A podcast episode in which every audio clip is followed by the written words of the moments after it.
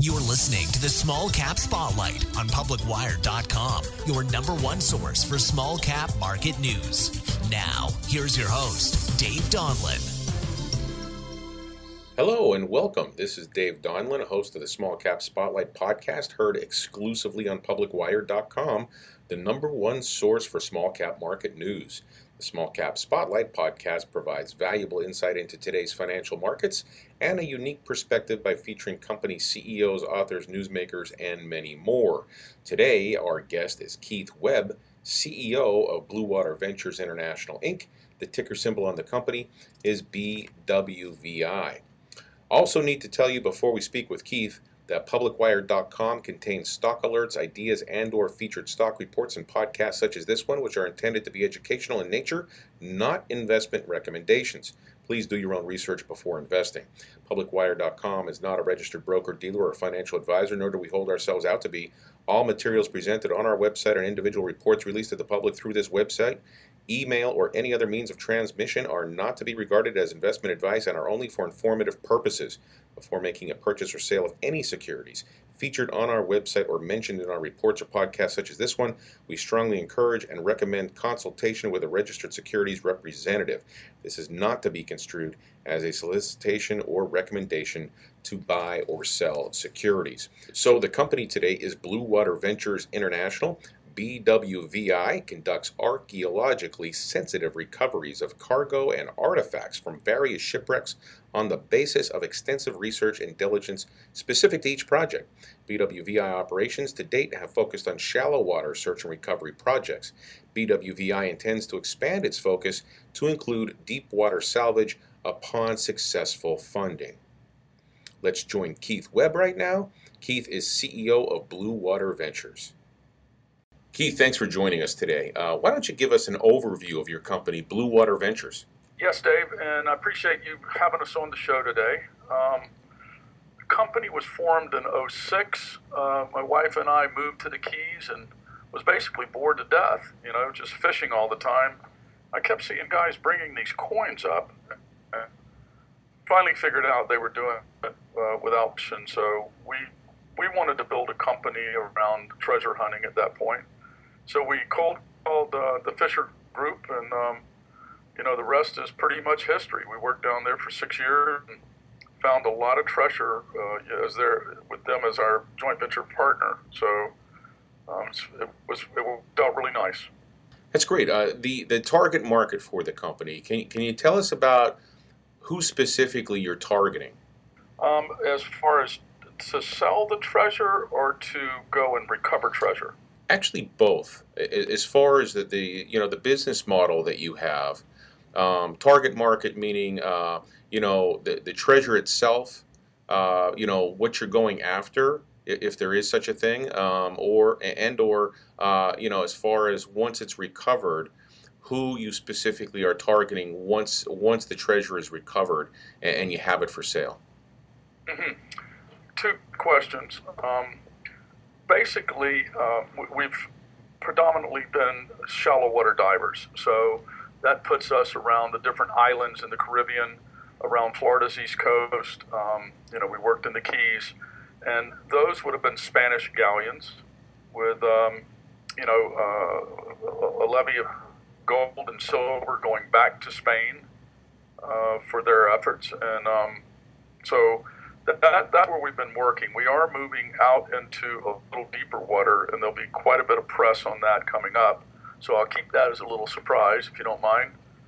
And um, as far as um, you know, marketing the treasure, that's a whole different beast. And um, we're actually putting out some press this week on a venue that we believe is going to set Blue Water apart from all of its competitors as far as revenue because nobody in this space has really proven up the revenue model. We, we feel that we're getting ready to do that, David.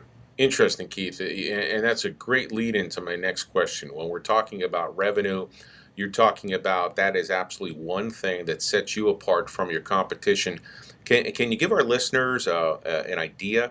What is it about Blue Water Ventures International that separates you from your competitors? Obviously, revenue is one of them. Can you can you give us an overview as uh, the company uh, as it stands right now compared to the competition?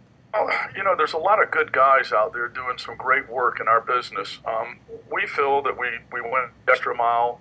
You know, the research that we do, we send people to Spain. When we go after a, a wreck, we pretty much know the area it's in, and we and we try to do very uh, in-depth archaeology on, on, that wreck, something that you know will go down in the books. Um, the competitors, some of them do the same thing a lot of them are just uh, folks that like to go out and treasure hunt on the weekend.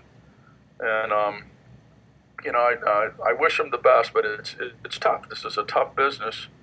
And um, you really have to be in it 100% and be well financed. Absolutely. I know one thing that actually really is something that sets you apart from looking at your materials is the technology you use. Can you comment on that, Keith, as far as the technology the company utilizes to actually uh, you know, deal with, you know, the, the, the, sunken treasure, the, the shipwrecks, that sort of thing? I wish I could say that it's um, technology that we created, um, but it, it's probably five technologies that are that were off shelf, and we combined them and um, did a bit of proprietary work uh, with a CAD layover. So, uh, technology wise, um, we're, we're right out there in the front. And believe it or not, technology, the advance in technology is the only reason that you're seeing a lot of treasure coming up these days. It's just the technology is is the reason for that. So it's just going to get better. The um, the one point you had I thought was really interesting, where you talked about some some of the competition, some of the people in the industry, you know, might go and do it on a weekend basis, and some people might just think this is for fun. Maybe it's a great hobby to have. Uh, tell our listeners how lucrative is the business of search and recover of historic sunken shipwrecks? Well, if I was an investor asking that question, um, I have to refer back to we spent five years on the Santa Margarita um, southwest of Key West. And I think the investment, total investment in was right at $3 million those five years. And we recovered in excess of 17 million in gold, chains, gold bars, um, silver uh, coins, um, and an amazing uh, lead canister with 16,400 year old natural pearls that are they're not supposed to be with us right now. Pearls don't last that long in their own environment, but um, the canister had a little cut in it, and over the hundreds of years, it, it uh, the silt came in and embalmed them. So these are just amazing pearls that GIA worked with us on, and we're getting ready to start marketing those for the first time, actually. Is there a certain type of shipwreck or perhaps specific location or territory the company's focused on, Keith? Um, you know, the, the historical part is getting harder and harder uh, to deal with, the laws surrounding it. Um, so uh, we're leaning a little bit towards some modern day, um, I'm going to call modern day World War II merchant ships that were carrying gold bullion. And we're in the process right now of negotiating with several countries um, to joint venture and start recovering the bullion uh, gold. The, the Ghost Fleet project is something the company launched not too long ago. What is this project called, the Ghost Fleet Project?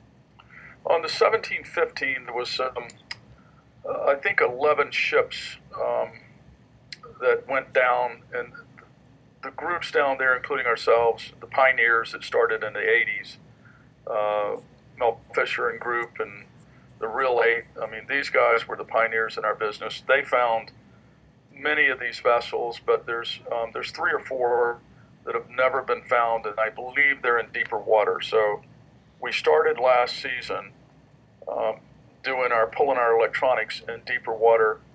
That's escalated now to we're bringing um, a plane in with some technology that can see through the water into the sand, and um, we're going to be able to cover a lot more area this season with that technology. Hmm. Fascinating stuff. Of course, that's the Ghost Fleet project. Uh, are there any other projects, Keith, the company's planning on rolling out? we actually have a secured site that we have for investor um, to look at, but there's three or four projects on that site, and um, I, you know, it's tough, David, to tip my hat because anybody can go chasing them.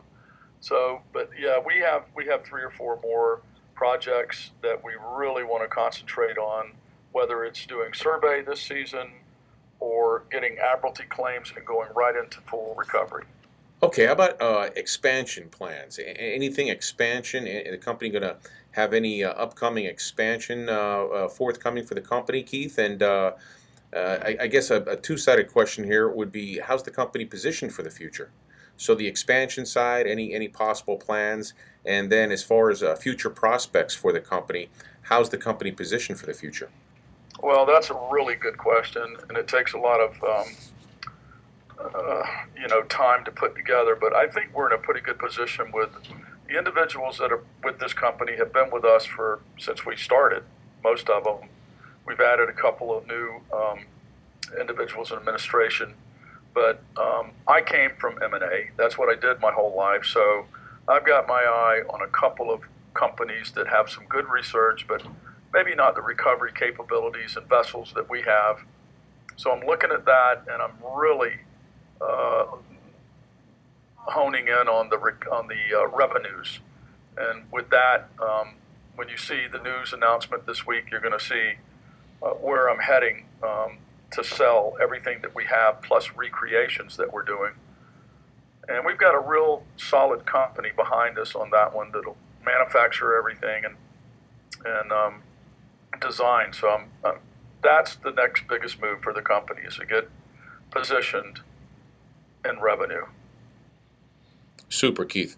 Really appreciate your time, Keith, for giving us an overview and some some details specifically about the company. Hopefully, you could come back and we'll we'll talk more once the news comes out and it's posted, and we'll have some, I'm sure, interesting conversation at that time.